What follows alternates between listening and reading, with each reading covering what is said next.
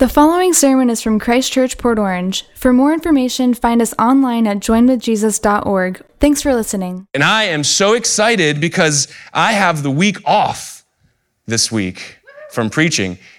And, and, and if you know me, you realize that's not a typically exciting thing because I preach 50 weeks a year. For the last seven years, I've done that. And the only time I'm not preaching is when I'm not in town away with my family.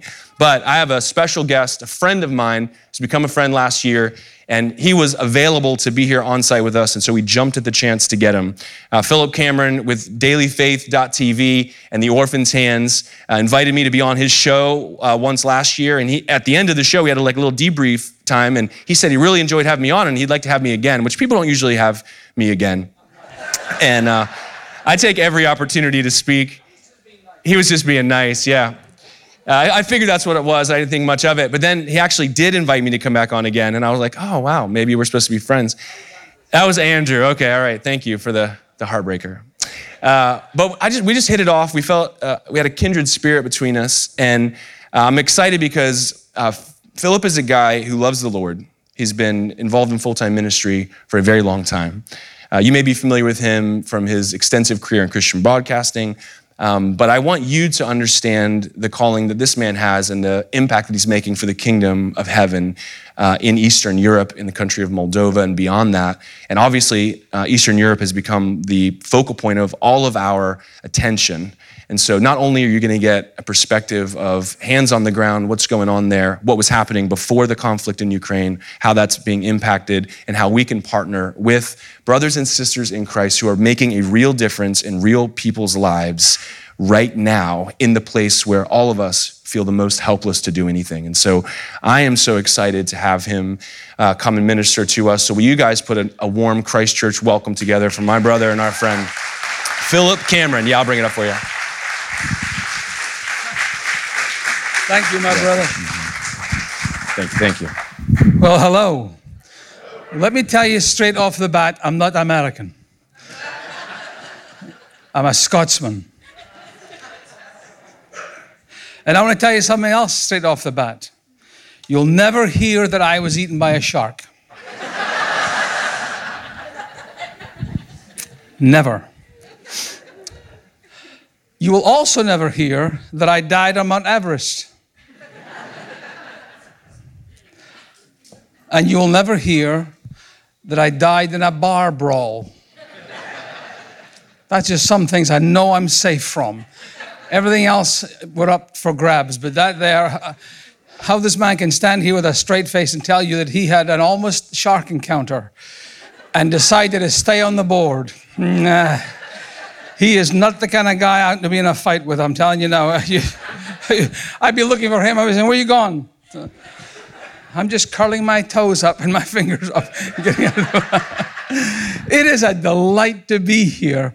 Um, we have been in Florida for the last week and with my, my wife and my kids and my grandkids. We haven't had a break in over two years. We travel extensively across the world.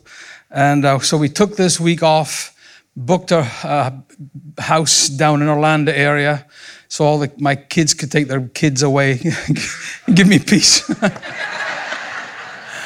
you know you're in trouble when you get up at seven in the morning and saying, Where are you all going today? M I C K E Y M I U S E.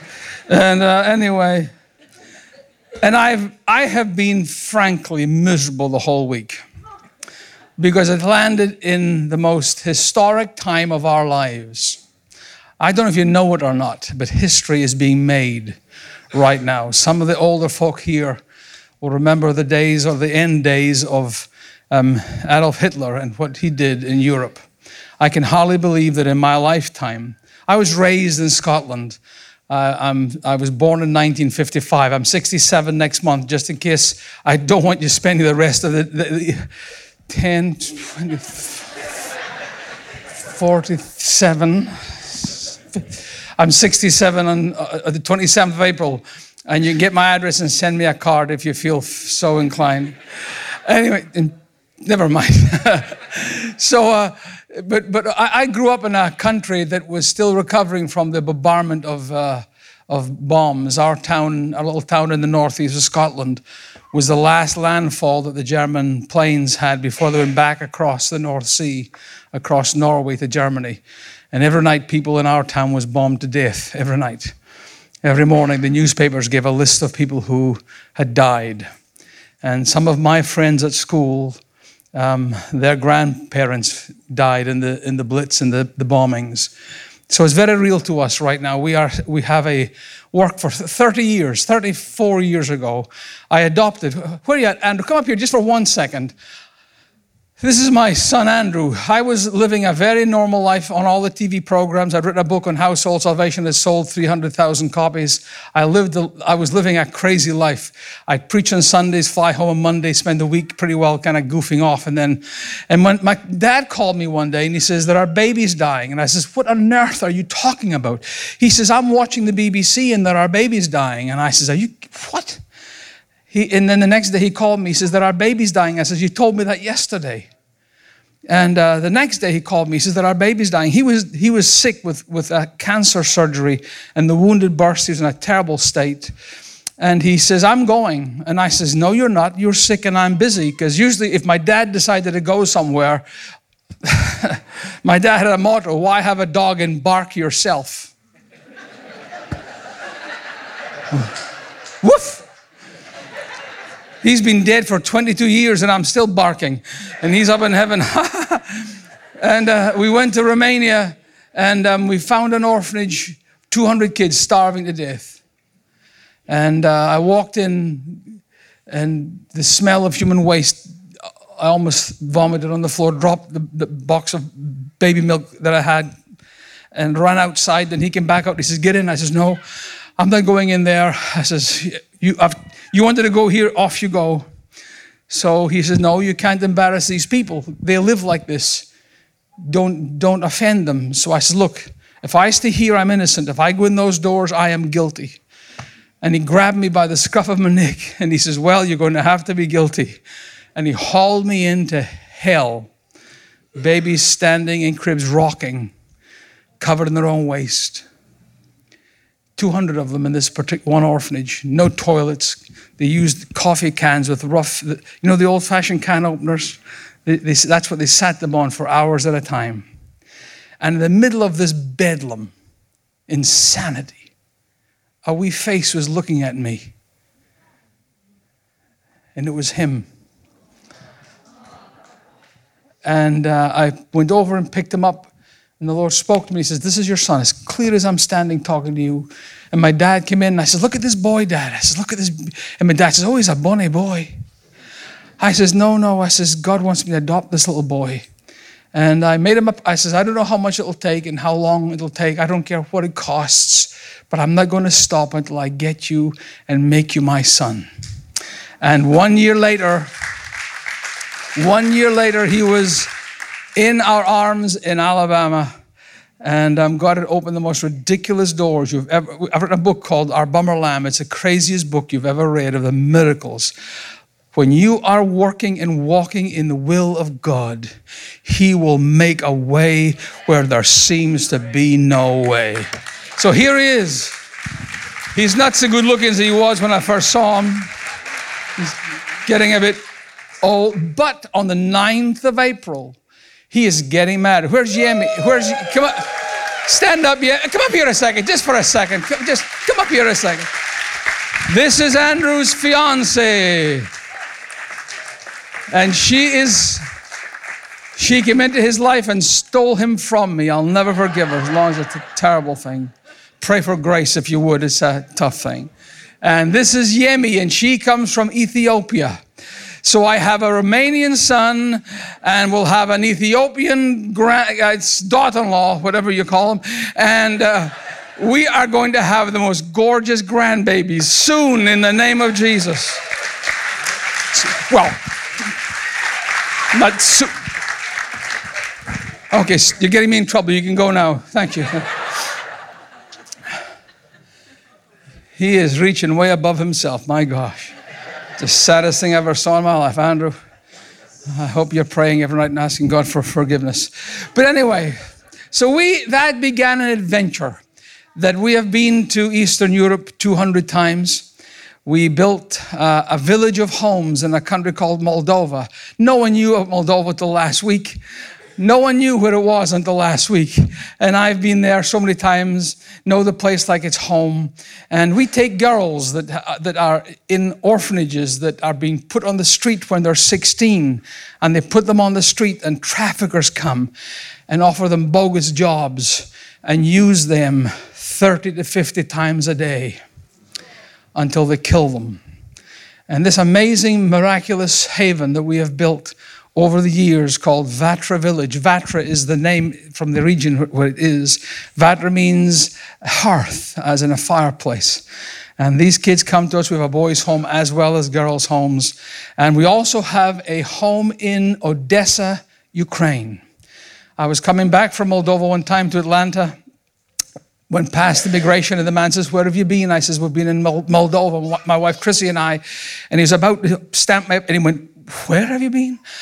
I says, um, Moldova. He says, this is crazy. And I'm going, yeah, yeah, it is.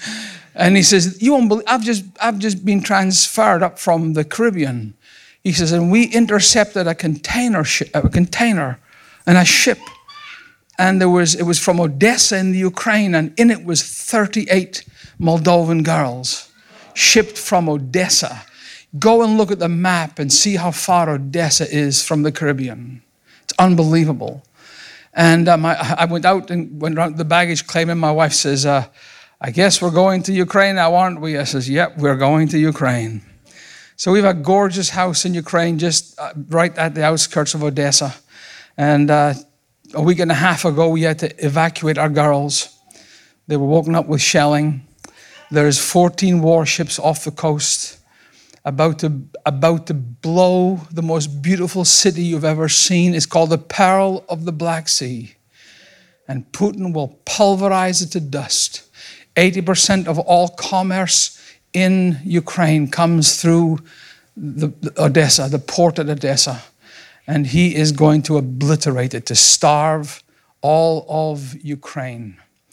And our girls, thankfully, are out. They're now living in, we just, God works in wonderful ways. We just finished our most recent house there called Betzer House. And we thought we are going to take more Moldovan girls in. If you go there today, it's full of refugees from Ukraine. Um, the house parent has moved up, Maria, and all the girls. And then a couple of girls wouldn't come unless they went to the orphanage and got their brothers, their little brothers. So they took the little brothers with them. And one went and got the mother who put her out in the orphanage and took our mother who abandoned her with her to keep her mother safe. So um, we, are, we are in the thick of it right now. This, since this whole thing happened, we've been giving away about $10,000 worth of food every day. We've been running um, from the border from uh, Romania, from Ukraine down to Romania, bringing families. Pastors called us and said, Our wives have got to go. And um, Pavel, one of our house parents, we have a 21 passenger sprinter. We're believing God for another vehicle really bad because we, we bought one last week, which was for cargo, which holds two tons of cargo, and we now need another, another passenger vehicle. And Pavel drove up to the border and picked up these women and their babies and their kids and they said goodbye to their husbands, most likely for the last time, because the men can't leave the country. They've got to fight against the Russians. And um, Pavel said to me, he says, You've never seen anything so sad in your life. These dads kissing their babies goodbye, wailing, the mothers wailing as they got aboard our van to take them to Romania. You've never seen the like of this in your life. This is world changing stuff. I don't know if you know it, but yesterday Putin released one of those new missiles. I forget what the, someone tell me what they're called again. A hypersonic missile goes 7,000 miles an hour, cannot be stopped. It, it, is, the, it is like a, a, a nuclear bomb, and he just used one for the first time. We are living in perilous times, and where we are and what we're doing in these days will determine who we are and how we stand in Christ. This is not the time for us to be afraid and pull back and become uh, scared. And this is the time to be braver than we've ever been before. This is the time to go into the harvest fields that are white and into harvest, and the laborers are still few.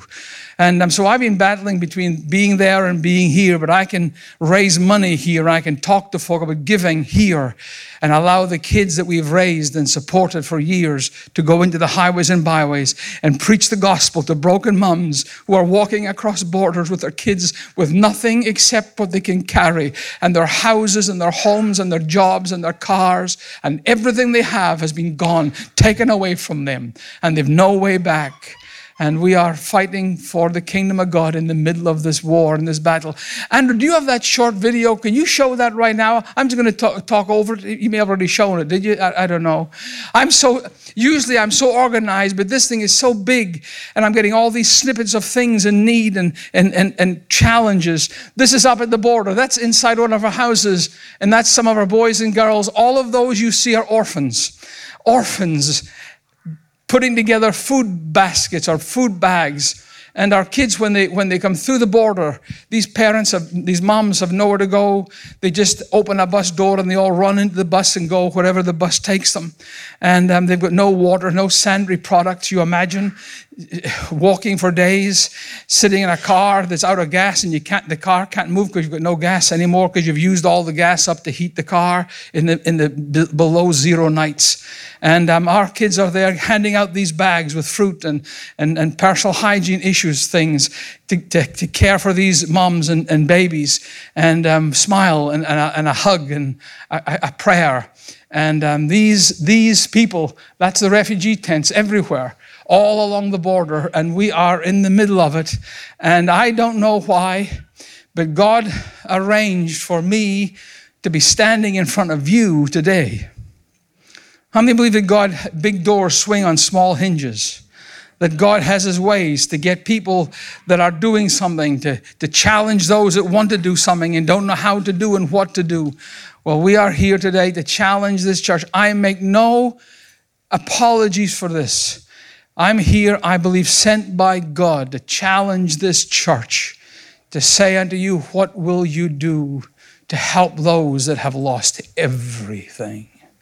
everything. I don't know if you noticed overnight last night, or the, the, the, Putin just bombed a place with 400 kids in it. Did you see that? 400 kids. He is hell bent on utterly obliterating this society. Let me tell you why. He's not crazy. Everyone's saying Putin's crazy. He's the smartest man you'll ever meet. You know why? Because he wants to empty Ukraine of Ukrainians. He wants to create such an outflow of refugees that there's no one left in the country. And then he will move Russian people into Ukraine. And Ukraine will be an enclave like Crimea is. Exactly the same. The only difference is that Ukraine is the breadbasket of the world. You eat, you eat wheat grown in Ukraine. It also is lithium and all the stuff we need, the heavy metals. It is one of those, the richest countries in the world. And if Putin can take this country, he has just made a, the Russian country into a Russian empire. And that's what this battle is really. All the people are to him is mush. They don't count. It's what they're standing on that counts. And we just are excited. I believe that God, I, I really feel that God is taken us here for this day. And um, so there you go. I, I, started making fun of the pastor in his uh, surfboard, and now I'm as serious as all get out. What a swing in a couple of minutes, isn't it? but uh, I'm just so glad to be here. And I want to share with you just for a wee minute a, a, a thought that the Lord gave me this morning as I was praying. It's a, it's a, uh, what time do you normally finish, by the way? I'd hate to be here at midnight and at midday and have these poor folks standing here, uh, sitting here. Five after. Oh, pfft. I can get myself in all kinds of trouble that length of time, crying out loud. The Good Samaritan, famous, you know the story, one of those great stories that Jesus told. This is a story that Jesus told. So something happened during this story that attracted the king of the universe's attention. When Jesus tells you a story, it's not just filling up red letter editions on the, in the scripture. When Jesus tells you something, there is a message of import, of kingdom importance in it. And uh, this is one of those amazing stories. Uh, behold, a certain lawyer stood up and tempted him, saying, Master, what shall I do to inherit eternal life? And he said, Jesus said, What is written in the law? How, how do you read that? And he answering, Thou shalt love the Lord with all thy God, and with all thy soul, and with all thy strength, and with all thy mind, and thy neighbor as thyself. Interesting, isn't it? That God, that Jesus is putting all of these commandments together, and he's, and he's given equal parity to loving your neighbor as yourself. It doesn't say loving yourself. I think we've kind of mixed this up in the in the modern church. You know, you got to love yourself. You got to you know be kind to yourself. And if you don't love yourself, and it's all about self-realization. And let me tell you something. There's nothing better than putting yourself out beyond anywhere you've been before for someone else. I will never meet these women that cross the border. I will never know them. I'll never know their kids. But I will know that I haven't slept for days and days and days since this thing started, trying to find the funds to give them some bread and some fruit and some toiletries and a place to stay. And we've spent thousands and thousands of gallons or liters of diesel fuel ferrying them away from danger. They'll never know me. But that's not the purpose for this because I'm fulfilling what Jesus said to us love the Lord thy God with all your heart and your neighbor Say, as yourself. I'm going to love them like I love me. Listen to this. And thou said, the, the, and, and he said, Thou sayeth right. This do, and you shall live. But he will justify. There's always someone in an in a relationship or a, a, discourse with Jesus who wants to justify themselves. They want to explain why they're not, that's not them. You know, I, I love black people. I've got a friend who's a black person. and you think that's, that's the excuse you can give, but what it doesn't really show is the, the real heart that you might have in, in the middle of the whole thing. So, in justification of, of what you feel doesn't make it right. It's what the Word of God says is right. If you just look at me, you make me nervous. Two things cross my mind. One is that you're mad at me, and I haven't started yet. Honest to goodness, I haven't begun. And the other thing is you don't understand a word I'm saying. So, so if you would once in a while go, or, or, amen. Help me, Lord Jesus. Or as you would say, uh, uh, Amen. That's what God says. Amen. Amen. And Jesus answering said, A certain man went down from Jerusalem to Jericho and fell amongst thieves, which stripped him of his raiment and wounded him and departed, leaving him half dead. What God's looking for us today to do is to find people that are half dead. These cards that we're giving out today isn't just to get more people into your church, it's to bring life into, the, into their life, to bring peace into their heart, this card, I've seen, I've seen growing up in Scotland, we we're famous for wool. The Scottish, I don't think you wear much wool in Florida, but the rest of the world wears wool. Take it, take it from me, if you know. And, uh, and uh, but I, have I've looked, I've, I've seen lots and lots of, of lambs being born over my life. My mum would take me out as a young boy and, and we'd watch the, the lambs being born in the field. Amazing thing. And I've never watched in all my years and all the lambs I've seen born, I've never seen a shepherd give birth to a lamb.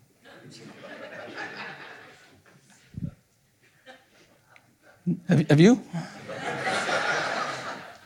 No, sheep give birth to lambs. Shepherds feed and protect and guide, but it's up to the flock to reproduce. And this Easter Sunday is a tremendous opportunity most folk won't come to church for just a regular Sunday, but they'll come for Easter. And um, so you're not just giving away cards, you are out there loving someone as yourself. What I believe, I believe it can change your life as well. And come and be with me and learn and see what community I'm part of. Listen to this. And, he, and they wounded him, leaving him half dead. And by chance, there came down a certain priest that way, and when he saw him, he passed by on the other side. This priest is on his way to the temple, and he has got a religious restriction on him. He cannot help the man because if the man is bleeding and blood gets on him, he is unclean, so he can't do his uh, duties in the temple. So if you were to stop this priest and this man dying with every heartbeat, he's blood is seeping out of his body and he's dying in the dust like a dog. And if you were to stop this priest and say to him, "Hey man, why why why won't you help him?" He would give you a religious reason. I can't do this because if I do this, then I can't serve God. And that man left that man dying on the side of the road and walked to the temple and went into the sanctuary and began to worship God, knowing that he had left someone to die on the side of the road. Never let your religious belief stop you from getting your hands dirty.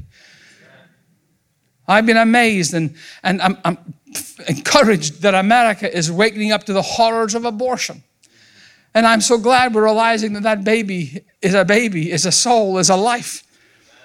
But don't scream at the girl outside the abortion clinic. Adopt the baby. Love the baby. We can preach so easily and glibly to people about their need and to the drug addict and all these folks that are struggling, and you can say, Come on, get, buck up, get yourself together, man. Let's, let's get on with this. But we, but we won't get in the dirt and we won't get blood on us and we won't commit ourselves beyond where we are because, well, that's, that, that's not my church. That, that's not, we, do, we don't do that. This is Jesus speaking. Listen to this. And then uh, likewise, a Levite. Now, the Levite is the, the bean counter of the church. He's the guy that does the management of the church. So he's into money. And when he was at the place, he came and looked on him and passed by on the other side. So this man came and came over and looked at him, and the guy's dying on the road, and he's saying, Please help me, mister. Please don't, me let, don't let me die like this. Please don't let me die like this. And he's saying, Why, you're in a mess. Gosh, I don't know you're going to have to have emergency treatment, I think. And that's a long way. It's out of my way, and it's going to cost so much to. When someone is dying beside the road, don't you dare add up your, your numbers and let them hear you. I was moved. The, did you see the other day that little boy that was stuck down a well? I think it was in Jordan or somewhere. It was, it was an, an Arab country and he fell like 200 feet down the shaft. And they dug a mountain away to get this wee boy out. And they had a camera down and they put uh, oxygen down beside him and put food down beside him and had this clear picture of this little beautiful boy sitting stuck down this shaft. And they dug and dug. The effort was unbelievable. I was fixated by it. And they got to him and they pulled him out and he died. But if someone at the top of that shaft had said, Do you know how much manpower this is going to take? Do you know how much fuel we're going to waste? We're, we're, going to, we're going to save the world. No, you don't think like that. You say, whatever it takes, dig until you get that boy out of that hole, whatever it costs. And here we have the Levite who was in the church, I'm sure, looking at the bills and looking at all the stuff and the needs of the church. And he had just turned his back on someone that was the reason for the church being there in the first place. We don't live and exist for ourselves. We are here to be God's hand extended in the world. It's the easiest thing. I did it for years. I know. We came from Scotland and in, in my mid 30s, I moved over here permanently to, don't laugh, I lived in Montgomery, Alabama. Is that the sad? I've left you on that board, brother, out in the sea right now. I don't know if the shark coming back for you yet or not. So just, I moved to Montgomery, Alabama, and um, it, it, I traveled in all of the, the, circles and knew all the guys. Was in the clique. And uh, I lived such a selfish life. I spent six weeks in the summer in Scotland, two weeks at Easter time in Hawaii with my wife. Had a nice backyard and a Mercedes Benz and all the all the stuff that I ticked off when I was looking to be successful. I, I'm sitting in my mid 30s and everything I needed and wanted was already in place. And I was bored out of my mind. And I wasn't challenged anymore. And it got down to just writing another book or being on another TV program. And, and it, when my dad called me, he didn't realize it, but he saved me from myself. I had no idea that that phone call would change my life forever. That I picked up that phone and I heard my, my father's voice saying that our baby's dying, and it swapped my mind around. And I've never been the same. And let me tell you this week, and I'm prophesying into your life right now, this week you will find someone, you will meet someone in a gas station or in your business or wherever it is, and they fall amongst thieves and they're dying in their sin. And they've got no answers in their life, and they're going to die there as sure as this man is going to die if someone doesn't get to him. And God sent you along, not with a religious reason not to help, or a money reason not to help. But God sent you along as a Samaritan. Now, how many know that the Jews and the Samaritans didn't get on very well? How many know that every time a Jew saw a Samaritan, he cussed them out? They hated each other. Listen what happened. And it says, But a certain Samaritan, now listen to the difference of the tone of the scripture. And a certain Samaritan, as he journeyed, came where he was, and when he saw him, he had compassion on him, and went to him and bound up his wounds, pouring in oil, commitment of finance, wine. That's an astringent, that's a, a disinfectant, and bound up his wounds, pouring in oil and wine, and set him on his own beast, cutting off his escape. When that man is on his, his beast, a horse, whatever it was, he, he can't escape. He is so identified with this dying man that if the thieves come, and I've been at the inn, I've been at the place where they say this all happened. It's in the middle of nowhere. And he's stuck. If, if they come back, he is as dead as the man on his, on his animal. And what God looks for us is to identify, put ourselves right in the space and say, well, listen, I'm going, I'm going to risk all to make sure this man makes it to safety. And he put him on his own animal and brought him into an inn and took care of him. So all night long he was up with this guy looking after him. And in the morning when he departed, he took out two pence and gave it to the host and said unto him, Take care of him, and whatsoever you spend more, when I come again, I will repay thee. Now Jesus said to the lawyer, now, which of these three thinkest thou was neighbor unto him that fell amongst thieves? And he says, the him that showed mercy on him. And Jesus said unto him, Go and do likewise. And I make no apology for this. I believe that God has his hand on this church. If you don't know what you have here, I'm in churches every week. I travel all over the country. Tonight I'm back in Knoxville. Tomorrow I'm in Branson, Missouri on television. My, my life is spent traveling, meeting churches. There is something unique going on in this church. I think your third service is not going to be an answer to your problem. I don't, I don't want to break some bad news, but I don't think that's going to work. Maybe for a couple of weeks, but after that, you're going to be in trouble all over again. God's hand is on this place. But it's not just to have nice services. What can we do to change the world that God has put us in at this particular moment? And that was the question I asked when I stood in that orphanage. And it changed my world. I saw the world completely different because I saw those that had not and wanted to make myself a conduit for their need to be met. Amen. Let's pray. Father, thank you for my dear friends here today. Thank you for your voice that speak to us, speaks to us so clearly and, and cuts across our thought processes and helps us see new things and revelation comes into our heart. I pray on this church a vision and purpose that is way bigger than first thought. That this church from this part of Florida can wrap its arms around the whole world.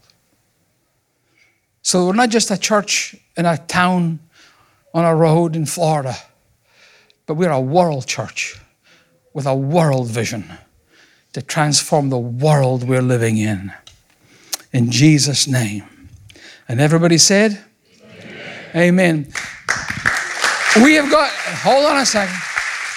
I've got, it shows me up there, I've got nine more minutes. And being a Scotsman, I'm going to s- squeeze every one of those minutes.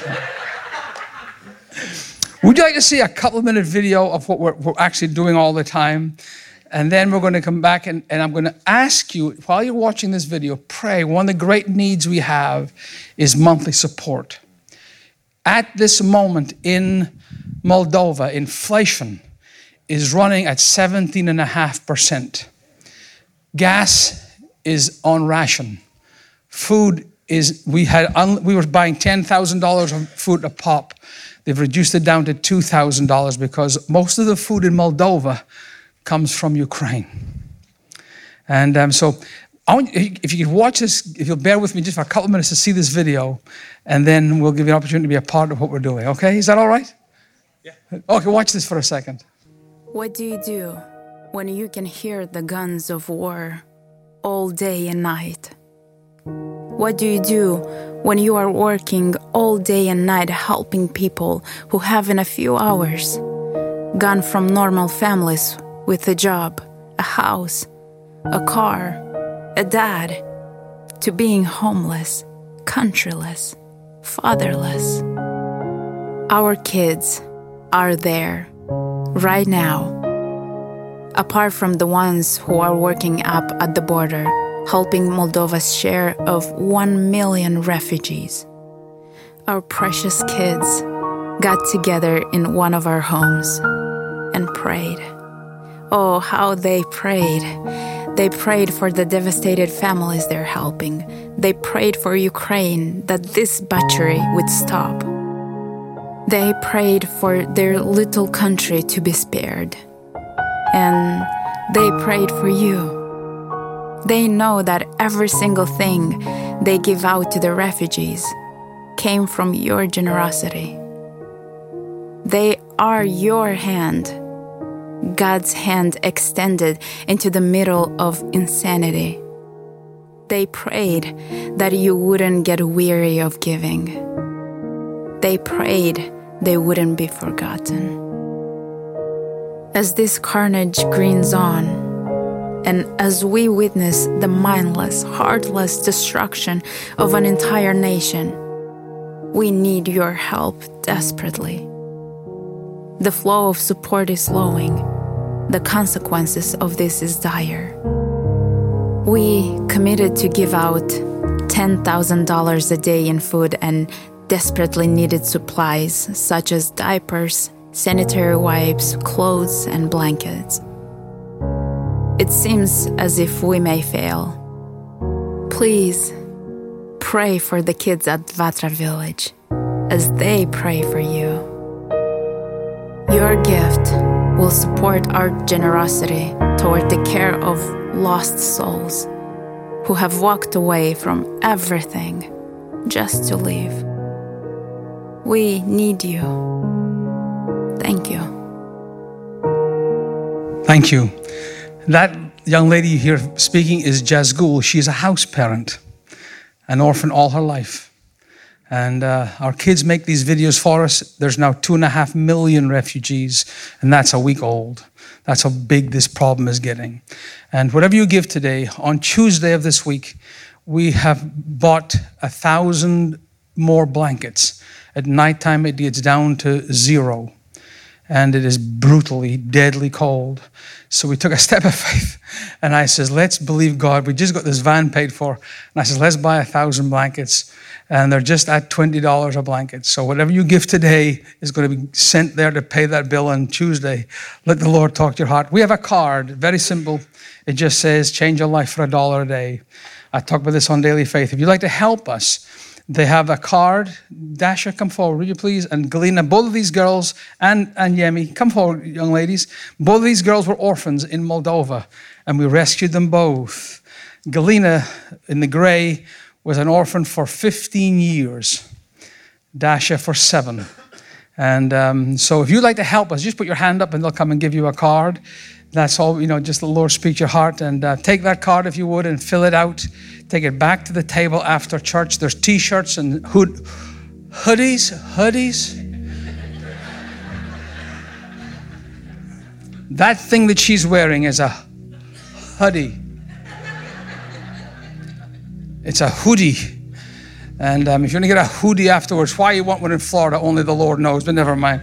It'll look great in your wardrobe. We've got books. Dasha wrote this book every 30 seconds. That's how often a young girl is trafficked. These are stories of lives we've reclaimed.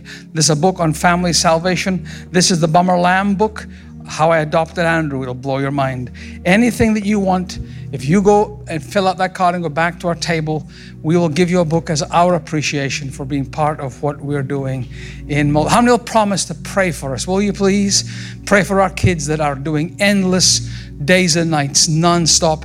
This morning I noticed a picture on my on my um, Facebook, and it was one of our girls coming back from the border at five o'clock in the morning. Had been up all night feeding refugees as they came into the country, and um, you are helping us today to be His hand extended. Please pray with us. How many would pray for these, these blankets by Tuesday? In the name of Jesus. If, you, if, if you're a rich person, you need to invest in towels. I mean, in blankets, sorry. Thank you, Philip. Thank